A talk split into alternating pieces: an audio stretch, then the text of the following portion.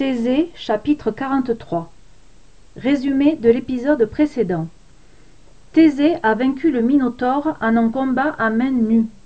Mais pendant le combat, il a perdu le fil d'Ariane. Thésée explora le sol à tâtons. Ses mains glissaient sur les dalles, espérant sentir le mince fil qui le ramènerait à la vie. Il surmonta sa répugnance lorsque ses mains rencontrèrent le liquide chaud et épais qui coulait des blessures du Minotaure, et il continua à fouiller l'obscurité.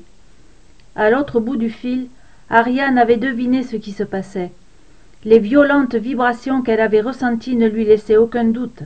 Thésée affrontait le Minotaure. Lorsque les vibrations avaient cessé, le fil s'était brusquement détendu. Elle interpréta le relâchement brutal du fil comme la victoire du monstre sur Thésée. Ariane étouffa un cri et se mit à pleurer, incapable de quitter la porte auprès de laquelle elle veillait. Les doigts crispés sur la pelote de fil devenue inutile, elle ne pouvait se résoudre à le lâcher. C'est alors que les doigts de Thésée, égarés sur le sol, trouvèrent le fil. Ils s'en saisirent avec avidité. Oui, c'était bien lui, le fil de sa vie.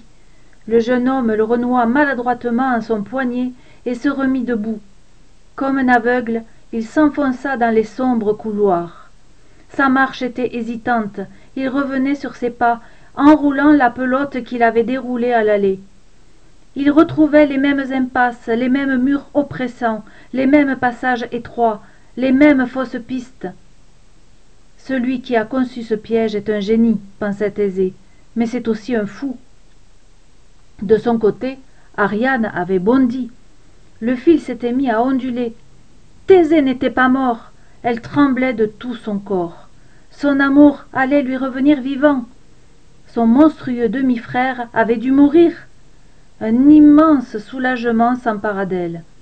La jeune fille vivait dans la terreur de ce frère depuis trop longtemps. Elle se revit toute petite le jour où elle avait appris son existence. Ce jour-là, sa vie avait basculé. Elle jouait dans les couloirs du palais, tandis que sa nourrice et quelques servantes bavardaient. Les femmes, tout entières à leur conversation, avaient oublié la présence de l'enfant. Parfois, la nuit, on entend les mugissements du Minotaure, disait l'une.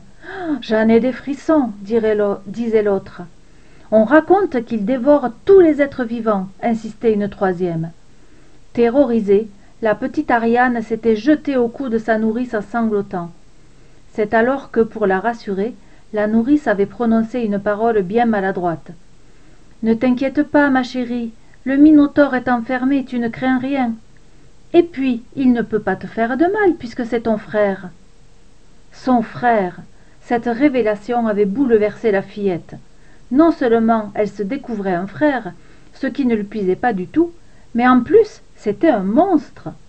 Depuis ce jour, les nuits d'Ariane étaient peuplées de cauchemars. Dans le ventre du labyrinthe, Thésée continua à progresser. Il parvint enfin à l'endroit où il avait laissé ses compagnons. Leur joie fut immense. Ils n'espéraient plus le voir vivant.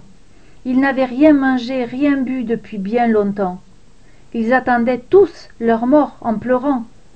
Thésée coupa court aux embrassades et les força à se remettre en marche. Il ne fallait pas perdre une seule minute. Ils n'avaient plus la notion du temps. Les cinq jours étaient peut-être déjà écoulés et les lourdes portes refermées à jamais.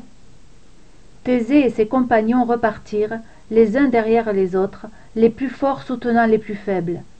Thésée, bien sûr, marchait en tête. Il suivait le fil, sorte de cordon ombilical qui le reliait au monde des vivants.